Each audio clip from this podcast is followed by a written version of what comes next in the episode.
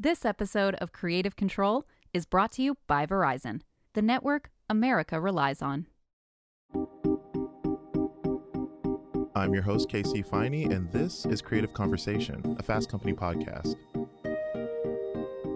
I get a lot of pitches, like a lot, but rarely does a pitch make me reply just yes in all caps. And that pitch was to chat with Carrie Coon. You may know Carrie from her roles in Fargo, The Sinner, Widows, or The Post, but I first became a fanboy of Carrie's after watching her as Nora Durst from The Leftovers, which I firmly believe is still one of the most underrated shows of all time. Having cut her teeth in theater, Carrie got a relatively late start in TV and film, but has more than made up for lost time with these intense and often absurd roles, which she's now parlaying into podcasts. Carrie stars in Gimlet's new dark comedy Mother Hacker, and in our conversation, we talk about why the dark side feeds her creativity, how she's tapped into the physicality of creativity, and how you can do the same. Well, Carrie, thank you so much for joining me. Thank you for having me. I'm quite excited. Me too. and so, you got your start in acting in theater, and I'm just curious to know what foundation do you think the stage gave you that you may not have had if you started your career in film and TV instead? Well, I'll say firstly, I wouldn't have been able to start a career in film and TV. I didn't even know one could. Hmm. I grew up in a small town. I didn't really go to the theater, movie theaters or, or regular Theaters theaters. or the theater. No offense to my parents. It's just my parents worked full time jobs, and there were five kids in my family, so we just didn't do a lot of stuff. So I, it was really the only path for me. But as far as what it gives me as an actor, I'm always encouraging younger actors to start off in the theater because you're the arbiter of taste. Hmm.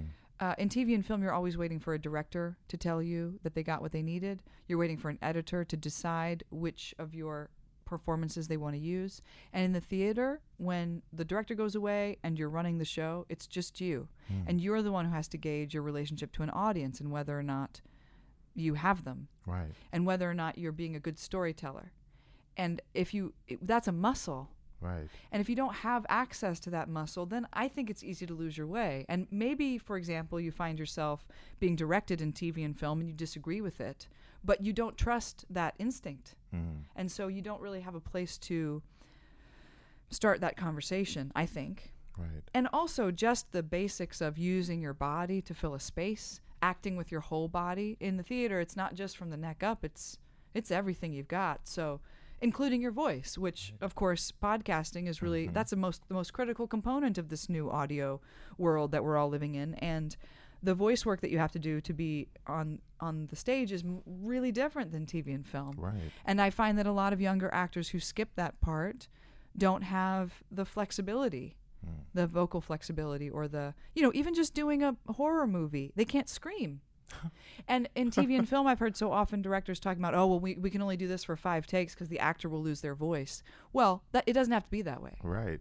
And so I think that's really interesting that you that you talk about knowing how to navigate a relationship with the audience when you're on stage Mm-hmm. and knowing knowing when you're losing them. And so is there an example of that because obviously you've done so much theater work. So is there an example of when you felt you were losing the audience and you adjusted your performance in a way to get them back? That's interesting. I it's hard to recall specific moments. Of course, the goal of being in the theater is 100% presence. Yes. That should be the goal of our lives, but that's a whole that's a different podcast. And so, um, you know, you're never going to have a night where you're 100% in. Mm-hmm.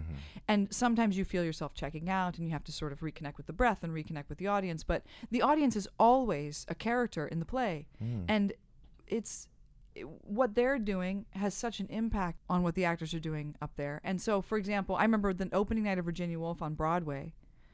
Madison Dirks, who was playing Nick in that production, knocked over a lamp and it shattered. Oh. And I was backstage. I wasn't on stage at that time, so I couldn't hear it. I didn't know what had happened. And they they didn't miss a beat. I didn't know anything happened. The dialogue didn't change. So Tracy and Madison were able to clean up the broken glass while they were having their dialogue.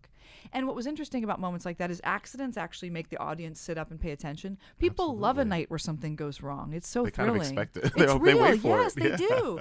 Because it it's um it reminds us that we're all bodies in space and that anything is possible. And with TV and film, it's already finished. And Mm-hmm. you can go pause it and go to the bathroom or get some more popcorn. But in, in a live space, they've actually proven that groups of people, when they're sitting together, start breathing at the same rate. Really? So it really is a shared breath. That's interesting and creepy at the same time. It is a little bit, but we're also missing those moments. That's now. true. And That wasn't really the answer to your question. no, I, I, I think you. I, think I you fell on my it. face once on an opening night. I climbed a ladder. I was in a period dress and boots, and I got caught, and I fell almost five feet Are flat on my face at the end of a speech. And of course, it was an 1,100 seat outdoor Shakespeare theater in Wisconsin, and you could hear the intake of breath. And That uh, collective intake. Of breath. Oh, breath. it was horrifying. They thought I was dead. I looked Oh, dead. And of course, we were speaking in accents, and all of my um, fellow actors were improvising, like, "Oh, darling, are you all right?" You know, it was horrible, just improv. And um, in that moment, you have to understand. So the audience is really scared, and they've been taken out of the play. Yes. So I stood up, I looked out, and then I took a very big curtsy, and they applauded, just so they all knew that I was okay. Right. And then we went on with the story, and that's an example of a moment where you have to take care of the audience, I think, and bring them back in. And it made all the reviews too. And let me just say, my family wasn't the least bit surprised. I'm very clumsy. Way to play it off like a true champ. Yeah. And so, I mean, when it comes to choosing projects or roles, I mean, of course, you want something that's challenging. You want something you can really bite into. Mm-hmm. But more specifically, what are you looking to explore in a character and in some way explore about yourself? Hopefully, well, the first, th- the most important thing is that the writing is good because I don't think you can mine uh, a project uh, to that end, exploring yourself, if the writing isn't strong. Right. So that's the first uh, and most important thing. I always am interested in something that is scary. Hmm. I'm always interested in something right that I haven't done before. As you can imagine, after I did The Leftovers and Fargo, so many of the offers I got were so it's a mother who's lost her children. So it's a police chief who's lost her children. You know, it was all the same Right. character because in some ways Hollywood doesn't have as much imagination as you might find in the theater or in podcasting, Mm-hmm. actually. And so you get typecast. So for me, I'm always looking for is this something I haven't done? Have you seen me make all these faces before? Then maybe we don't need to do this one. Right. And so what I like it when it's scary because I don't really know what I'm going to be confronting Hmm. in myself. Right. And it's always uh, hopefully expansive. Yeah. I would say so. I hope so. I would say so. And I mean, you once described an actor's job perfectly, I thought, in Mm. an interview. You said, Your job is to give them, meaning the director or the showrunner, uh, the colors to paint with. And so, in that context, what would you say is your process for mixing the colors, so to Mm. speak? Oh, I think I have found over time that the most important thing to do is to know your lines. That's A, number one. That's number one. I come from the theater, so we have a lot of respect for the lines. Not everybody feels that way about TV, for example. But anyway, know your lines. And then w- what's always most interesting to me is that a scene happens between two people. It doesn't happen on my side or your side. And I'm not particularly interested in the kind of acting that is an aria or when you're acting alone without a scene partner. You know, sometimes uh, when they're doing really tight coverage, you have to look at the matte box instead of the person you're acting with. The matte box is the frame around the camera lens, and you you need to have a tight eye line, and so they make the actor sort of stand behind the camera or next to it, and you can't actually look them in the face. And I hate that yeah. because that's not a scene. And uh, our job is just to be present with that other person, with that language, and then see what happens. And Right. that's what I like about my job is that I think uh, when I was a younger actor and when I was a good student and a girl who says yes to everything because girls are taught to say yes, well, I was always trying to do the thing right and do it well. And that's actually not very interesting. Right. And I had a director say to me one time after I'd gotten out of school, he said, I'm not interested in working with Carrie, the good student. I'm interested in working with Carrie, the artist. So ah. stop trying to guess what I want. Right. And that was really liberating for me. And it took a long time to get to that place. But I think now there's a version of acting where you can go in front of your mirror and make a lot of choices, and then you can bring those choices to work. And I suppose there's a place for that. Maybe if you're doing something really character driven, based, you know, maybe creature work, there's probably a place for that kind of process. But it's not a process that interests me. I'm more interested in preparing the way and then showing up and seeing what happens between two people. And so, to that point, I mean, that's obviously something that you've crafted and honed in theater, film, and TV. But Mm-hmm. as you mentioned before, there's podcasting. You have your new podcast with Gimlet, uh, Mother Hacker, which is, you know, I've had the privilege of hearing the first couple of episodes, and it's really good. Cool. Very, very riveting stuff. And so, I mean, first of all, before we get into the nuts and bolts of that, I mean, what made you say yes to something like this? Because you're joining a list of a lot of actors Mm-hmm. Rami Malek, Catherine Keener, Jenny Slate, a lot of really great actors are going the podcast route, but what made you say yes? Well, one of the things is that it's available to us. You know, we we've always been in a gig economy. Mhm. Your actors, we're, we're like, welcome to the gig economy, Oh, everybody. we cover We've been doing it forever. A lot here, yeah. right? so, so in some ways, you're always looking for what's the what's the next place I can make a living that Yeah. keeps me in my craft, Right. that keeps me in language. And I've been fortunate in my career to make my like my side jobs have all been related to performance. I also edited dissertations, which I also consider to be Oh, part wow. of being in language. I was working with um, students that were ESL at a university to help them edit their dissertations, and that was really uh, really interesting to help. Like, is this what you mean to say? And course. here, is there a better way we can say it? So um, my side jobs were never waiting tables or it was always in language. So anyway, Yeah. so we're always looking for that, and we also get typecast in TV and film. So like I said, I get a lot of you know cop moms who've lost their children, Mhm. and in podcasting, you don't have to look a certain way. You just have to have that vocal flexibility to articulate whatever the story is. And I think that's a really liberating medium. You also don't have to put on hair and makeup, That's always a blessing, I'm sure. I find I don't like hair and makeup, and I have a toddler, so I don't really have time for that. So if you can show up and do something in your pajamas, even better.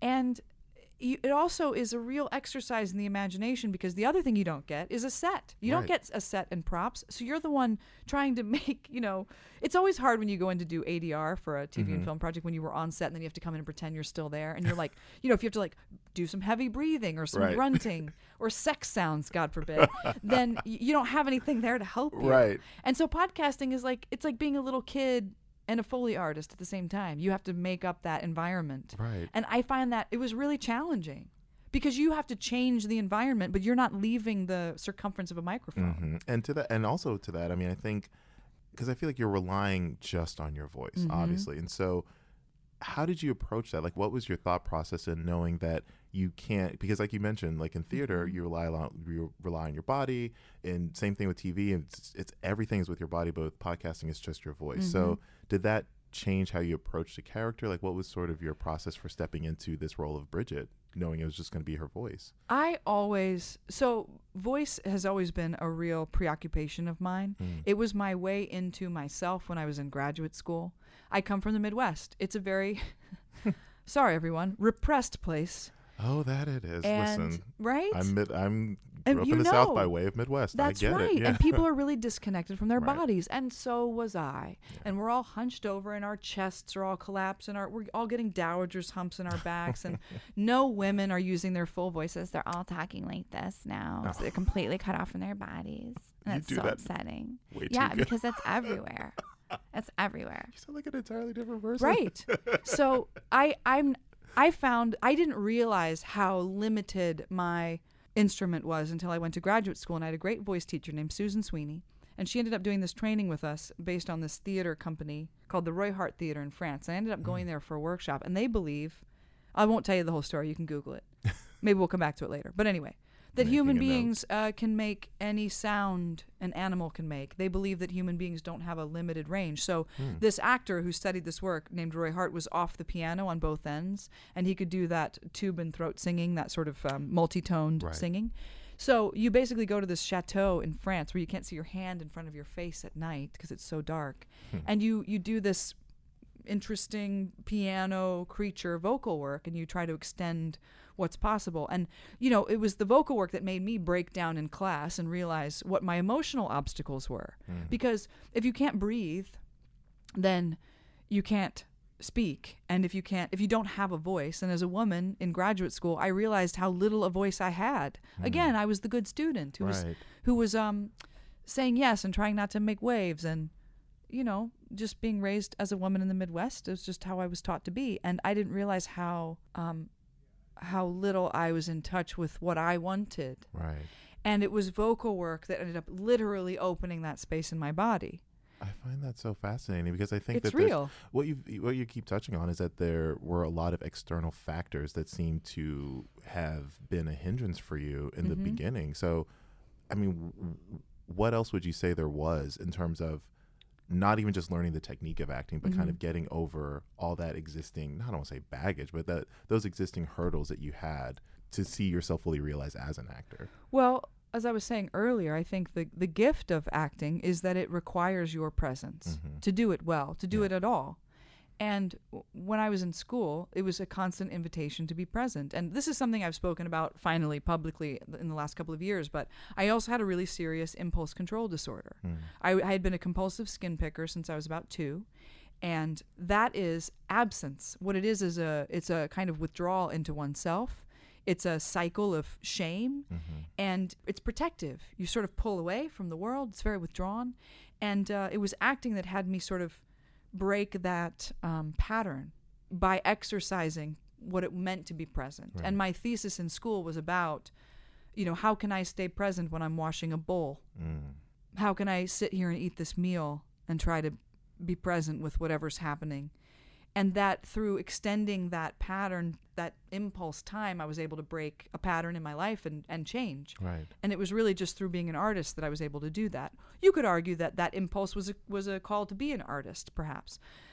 But either way, it was the thing that really saved me. And so you had to, I had to slow down time. I had to Mhm. learn how to slow down time and I had to learn how to breathe. Right. And I firmly believe that breathing, if we would all take a deep breath, we wouldn't be living in the space we're living in right now. Right.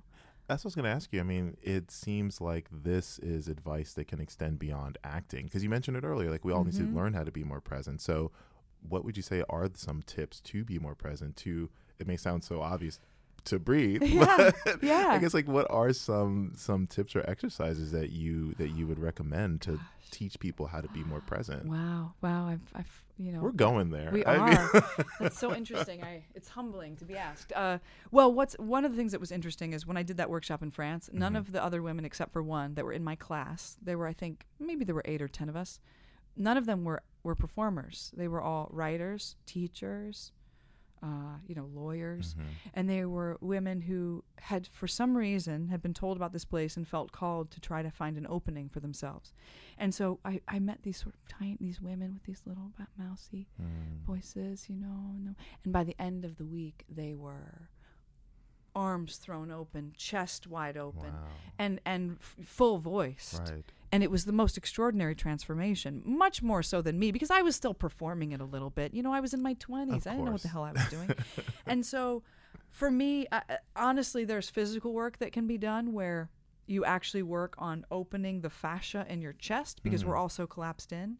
You can actually do work with teachers and you can fascia. massage the spaces in between your bones. Mhm. Because if you feel a baby's body, it's really like spongy, Yeah. like the marshmallow man. And we should all actually feel like that, but we're not. We're all bound Right. and our muscles are so re- restricted. And it's work I've been doing for years because I can't. You can't play a princess if you can't stand up straight. That's Hmm. kind of the old. So if you're, you know, your neck is sticking out, Right. like everybody who carries a backpack or is looking at their phones. Right. Um, we're all getting curved in our chests and rounded in our backs, and Mm. you actually can't breathe fully like that. And so you have to really do physical work to open up your chest. And then I think you just have to practice. I when I started meditating, I didn't have a class or a book or a method. I just started sitting there. Mhm. Because in voice class, you know, you lay on the floor and you put your hand on your belly and you wait for the breath to drop in. So I'd had that exposure. Right. And anybody can lay on their back, put their feet up so they're at 90 degrees, like put your feet up, your heels on a couch, and lay there. And your breath will actually, because of gravity, eventually drop in by itself if you just sit there Hmm. long enough. It might take a while Right. though, and you might not be able to feel it right away. Patience is key for this. It is. You have to have Yeah. you have to develop the awareness, and then once you can drop that in, that's something you can drop into any time. And for women and for men, but Mhm. particularly right now for women, when we already have lacked power in most rooms, it's the Mhm. access to our power in any room. Right. And if you show up, and you know, we're always criticizing p- politicians' voices, Mm-hmm. actresses' voices when they're interviewed on late night or whatever. Right. Now, there's a double standard, yes, absolutely. Right. But we could also do some work to recovering our power Definitely. by using our whole bodies when we speak. Right. And you know, parlaying that into the roles that you play, because you mentioned that you often get typecast as, you know, the police detective who, you know, her children go missing. But that's what you've done, and you've done Mm. it so well. I mean, in- in the leftovers, you play Nora, who's her children, her children, and her husband disappear. In The Sinner season two, you play Vera, whose thirteen-year-old son is on on trial for a double homicide. Right.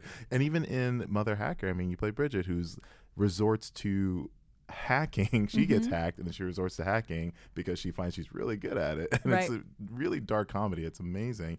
And so for you, obviously, a lot of this has to do with you know really great writing, but as a viewer, as an audience member, it's evident that you bring something to it. So when you're thinking about this discourse around roles for women, specifically how quote unquote mom characters, Mm-hmm. what do you think you're bringing to those roles to help push that forward? Boy, hmm. Well, I guess you know they're all. It's all drama, right? So Mhm. there's always going to be some sort of crisis, Yeah. and women are always going to be asked to cry. So we all know that. Right. But I hope that. Oh, I try not to judge the people I'm playing, but I also try not to care too much about other people liking them. Mm. And so I think one of the things that maybe I've been maybe attracts roles to me or vice versa is that I'm not really concerned about how that person will be received in the world. I'm just concerned about how I can most truthfully inhabit that person in all that complexity. And I wouldn't say I'm even thinking about that overtly. It's just if you can let go of outside judgment, then you're fr- you have a lot of freedom inside of a person to muck around mm-hmm. because nobody nobody is not flawed. Right. And I find that I don't respond to work that feels one note. I don't respond to work that, for example, is humorless. You know, my people don't deal with a crisis without a sense of humor. Right. So I try to, I guess I, I try to see a person in all those things. I mean, you know, Bridget, for example, uh, she it's it's a fun comedy, and she does become a, she phishes. You know, she becomes a phone hacker, and she steals identities, and then she gets roped into a, something that's way over her head. But but what she really is is a a mom who's basically a single mom right now because her husband's in rehab, who's struggling economically like so many people are in this country, like Right. most people are, and she will do anything she has to do to take care of her family. And she's also not always going to be a great mom or a great sister or a great wife or a great hacker. Right. And I just find that it feels really real to me that people are making really hard decisions in order to take care of themselves and to stay alive. Right. This is about life and death in a country where you have to make money to survive. Yeah. And so it just feel it felt very real to me. Uh, she feels really grounded to me already just by virtue of those circumstances. So I don't know. It's hard for me to say what it is that I'm because I'm so critical. I, I hold myself to a very high standard, and so. You know, you never know when it, that Nora Durst is going to become what she's become, which is, you know, the only time I ever get recognized on the street. It's by leftovers fans. I, I mean, because she became such an integral part of the thing. I mean, she was originally going to be in the book. She wasn't that much. She Mm-hmm. No, wasn't it's that true. present. And then as this, like, I talked to Damon Lindelof and I talked to him about you, Mm-hmm. and like, obviously, because of what you brought to that role, they kept writing more and more for you. And at the the season finale was the Book of Nora. It ends with you. I so know it's it was like, such a such a gift to me. It's a testament to like your ability to, Thank to you. pull something out of these characters. So it's fascinating to me.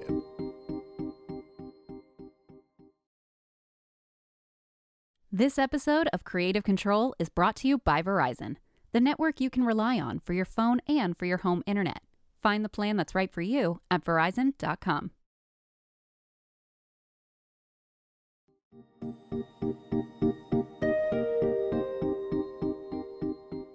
I would love because the thing is, what you have created some, and also obviously in addition to fantastic writing, like I mentioned before, but you have embodied some remarkable characters. Thank you. And I'm just curious to know, and I feel like with these characters, with these remarkable characters, come I would assume kind of the a remarkable challenge in taking them on. So I have a list of no, no looking. Mm-hmm. Okay. I'm sure you saw it already because I'm Well, sitting I right know who across I from you. played, but you I didn't know who I choose. That's but true. I, I would love it. I'm going to name a character Okay. from a show or a or a movie, Okay. and I would like to hear a specific creative challenge that you had with that character, what you did to overcome it, and one lesson you learned from it. Mm-hmm. oh gosh, I know. So we're going to start. Remind me what those are. Okay. We're going to be easy to ease into this with Okay. Nora Durst from The Leftovers. Oh yeah, because she's real easy. She's Uh, my favorite. She's my She's favorite. my favorite. I, I that that role really changed my life. Well, of course, one of the most challenging things about playing Nora Durst is that I didn't have a child then. So I didn't have I had never lost Mhm. anything the way that she had lost. Right. She lost everything. And it was very hard to imagine sustaining that level of grief in a person Mhm. and inhabiting that grief truthfully so that somebody who had really been through something would recognize it. It was very important to me to dignify that. So I found I got the book Wave by Sonali Deraniyagala. Mhm. She was the woman who lost her entire family in the tidal wave. Right. She lost her uh, in the tsunami rather. She lost her parents, both of her parents, her husband, and her two little boys. Mm. Devastating, as well as her best friend's parents, I think. In in, the, in an instant. So that was the closest equivalent to Nora Durst that I would ever could ever imagine. And so I kept her book with me for three years Wow. at like a, a manual. She's an economist and she writes with such economy. She writes this spare, um, very uh, stark, in very stark terms about her grieving process and really honestly. And so anywhere you open it is something human and tragic and truthful all at the same time. And I never wanted to feel that I was exploiting that book. Yeah. I tried to I treated it with such reverence because again, it was my only way into that. And so that was the hardest part is making sure that that grief felt real to people. And I I credit uh, Sonali's book with giving me that um, access and hopefully that's the thing people are responding to when they see it. Absolutely. So, uh, ooh, Gloria Burgle from Fargo. Oh, Gloria. Oh, Gloria. there was a temptation with Gloria. You, sometimes, in order to feel the shape of a scene, you have to go really far into the emotion, like Mhm. too far. Yeah. before you can find the shape of it and then you can pull it back. Mm. And because I could access that emotion, sometimes that was an easier choice, right? Is to Mm. just go into the emotional arc of something. Right. And we had a lot of directors working with us, like Keith Gordon, for example, whom Mhm. I'd worked with on The Leftovers as well, who were always reminding me to pull it back, that it was more interesting when she was operating with some restraint, which is what. I mean, again, I'm from the Midwest. That stoicism is very familiar Right. to me. we don't actually want to reveal what we're thinking. It's embarrassing Right. and embarrasses other people. So, uh, so for Gloria, it was about um, making sure that I, you didn't show too much Hmm. when, even though you could. Right. And it was nice to have people in my corner who are looking out for that. That. Mm. Proxima Midnight from Avengers Infinity War and Endgame. Um, interesting. Interesting role for you. Yes, it was a surprise. It was actually a voiceover job that Yeah. turned into a motion capture job. I think the the challenge of that was that I was down there for one day. I was rehearsing a play in New York, so I didn't have a lot of availability. So they pulled me down to Atlanta on my day off, and I was in my first trimester. oh, God. So I had to pee all the time. so I was in this mocap suit, pregnant, um, having to pee all the time. But every time you take the suit off, you have to recalibrate it. So I couldn't go pee. Oh, There was an eclipse, so we lost a couple of hours while we all enjoyed the eclipse, and then we had to rush through the work. So the um, Proxima's a really it's a really physical part, Right. and they had a great so. movement coach down there. But I only got to work with the movement coach for a half an hour before I had to take on the role, and I was tired. Oh my God. And I hadn't really had a lot of time to dream or think about her. Hmm. So I didn't feel I felt really underprepared for that role. Yeah. And they were really patient and until we until they just had to put me on a plane to send me out to get scanned at the, you know, light studios. And then I had to get on a plane and fly back. And I remember I didn't get to eat, like there was no food on the plane. So it was actually just kind of a it was an endurance Right. physical endurance gauntlet. And I, I never felt like I really nailed it. But um, and they came up to do reshoots when I was eight months pregnant. So imagine me eight Oh months my- pregnant with a camera on my face, like grunting, holding this foam stick. It was so deeply embarrassing for all those young men Oh, who were making that come video on. game to see this grunting pregnant lady. But anyway, Oh. yeah, it was just that felt physically very challenging, and also just I didn't have a lot of time to prepare. Oh. And well, to that point, I mean, we kind of touched on this a little bit earlier, but Mhm. you know, the character Vera Walker from this from season two of The Sinner, you mentioned you don't remember it. So like, Not what? really. So I had an eight week old. We Aw. thought my husband got that job first, and then they called me, and we Mhm. thought, oh, it'll be so easy. We'll just go to New York, and we we'll work different days, and we'll trade off. And I ended up working five days a week or something on Right. that show. So I was postpartum. Luckily, the costume designer was pregnant, so she was very gracious and clothed me in these beautiful drapey soft fabrics. It helped that you were part of a cult, and Yeah, no, perfect. It was the perfect role, for the perfect time. Uh, you know, light summery clothes for my uh, my Vera, and it was you know I was breastfeeding at the time, so I was pumping at work. Oh. There's never time for that. Oh my god. And but the, the nice thing was that I had a kid finally, so I was finally playing a mom, and I actually was a mom. And I you thought, oh, good, now I get the magic mom button, and I, every time I think about any harm coming to him, I'll just cry. And it wasn't true. Right. Oh. It actually didn't. It wasn't. It didn't work. It wasn't what I thought it was going to be. It actually was something. It's for me. I experienced loving my son as something that was growing Hmm. and increased as I got to know him as a person. So at that time, it was still something I didn't even understand. And so I couldn't really even use it at work. so I just had to rely on being, you know, having a great actor, um, having Elisha opposite me, who was a Right. great young actor Oh, he's to work with, amazing. Yeah. and having everybody being really sweet and generous about me being sleep deprived and having, you know, really bad eye bags and stuff. But luckily Vera was going through a tough time, so it didn't matter. Right. And I had my husband around too. Well, not really. Actually, no, I didn't see him because we worked on different days. But it was really hard. It was just again physically kind of hard. But luckily, the that Jungian, under, that underbelly of that Of show was really appropriate for all of those existential questions I was facing as a new mom. So that was actually a good place for me to be, even though I don't remember it. And you know, speaking of those different characters, and I'm just curious to know. I mean, how would you say these different roles have stretched your abilities as an actor? Oh gosh, boy. I know that Nora taught me the most. I mean, Nora was one of my first big roles. That was the longest I'd ever spent on camera was Yeah. playing her. And I continued to work with a voice teacher and just to drop in my voice and to work on Mhm. my body while I was playing her because I realized that she was more grounded than I was Hmm. and that she walked into a room differently than I did, just with a a backbone that I didn't have. And Mm. so in some ways I grew a backbone while I was playing her Hmm. and it really she did change the way I moved through the world. It, she made me more of a no nonsense gal who could stand up for myself. I, I really believe that that I learned that from her, Hmm. and I was able to carry that with me into the next projects. I mean, Gloria really gave me an appreciation for where I came from. Mhm. I had it anyway, but it was nice to be able to express it in art because so much of the art I I'm playing in is bigger and more liberal and more you know ostentatious than where I come from and so it was nice to quietly honor that place in Mhm. her and then Margot I just got to be a sister which I am of three brothers so that was just fun to do Right. and then with Vera, you know, I had Vera was the first time since I had a baby where I didn't get to prepare for any a role.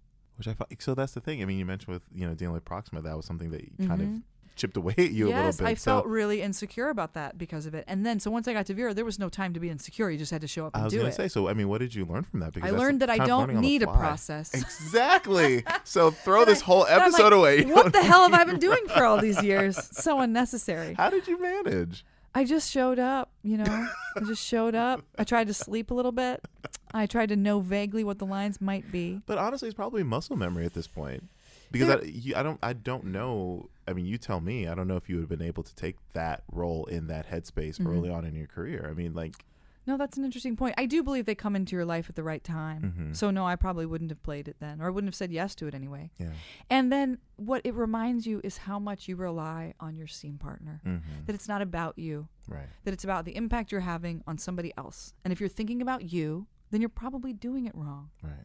And so if you don't have time to think about, you know, to prepare and think about yourself, the only thing you have is the person across from you. And fortunately for me, I had such great actors Yeah. to work with in that show. And Bill, you know, was Bill was so lovely and we Yeah. really had a great time. And he's a theater guy, so it always felt like theater rehearsal in the best way. And and again, it was just an exercise in presence because Mm-hmm. you also couldn't get worked up over, well, I haven't slept, I need to pump. I you could those Right. things couldn't get in your way either. You had to put everything aside and sit down across from somebody and yell line if you needed it. And and also be kind to yourself which is Mm. something i've also had to learn. Yeah, i'm a perfectionist and i had to learn how to bring love into every room. And for myself too is the thing that i came to late. I could start i could start to bring love for other people in audition rooms and things but it was much harder for me to, to return it to myself. Yeah. and I think playing Vera was because I was so filled with love and fear and all of these new emotions. I had to be generous with myself, or I couldn't have gotten through it. And that was a really good final lesson for going forward with yeah. it. And yeah, and also that I don't shoot, I don't need time to prepare. I just show up. I just show up sick, deliver the goods. So one thing I always love to ask my guests is, over the course of your career and Mhm. all considering all the things we've talked about, how have you come to define creativity? How do you how have you defined it for yourself? I find that it, for me, it's a space. Creativity is a space in which I get to be fully expressed. Hmm. And I find that because of that, creative people, the ones I know, are often the healthiest people I know. I feel like it's an invitation. And that feeling of being fully expressed is d- addictive. you know, because you don't want to go back. It's like when you're when you do experience what it is to be present, then you you want it all the time, Mm. hopefully. it's just really hard to attain. Yeah. And so to know that it's impossible for me to obtain that uh, moment of, I don't know, constant enlightened presence, Mhm. that means there's always going to be something to learn. Yeah. And so I always find that there's this stereotype about actors where they're all they're all self-obsessed narcissists. and that may be true of some of them, but I have to say that mostly what I find is people who are genuinely um, curious. Hmm.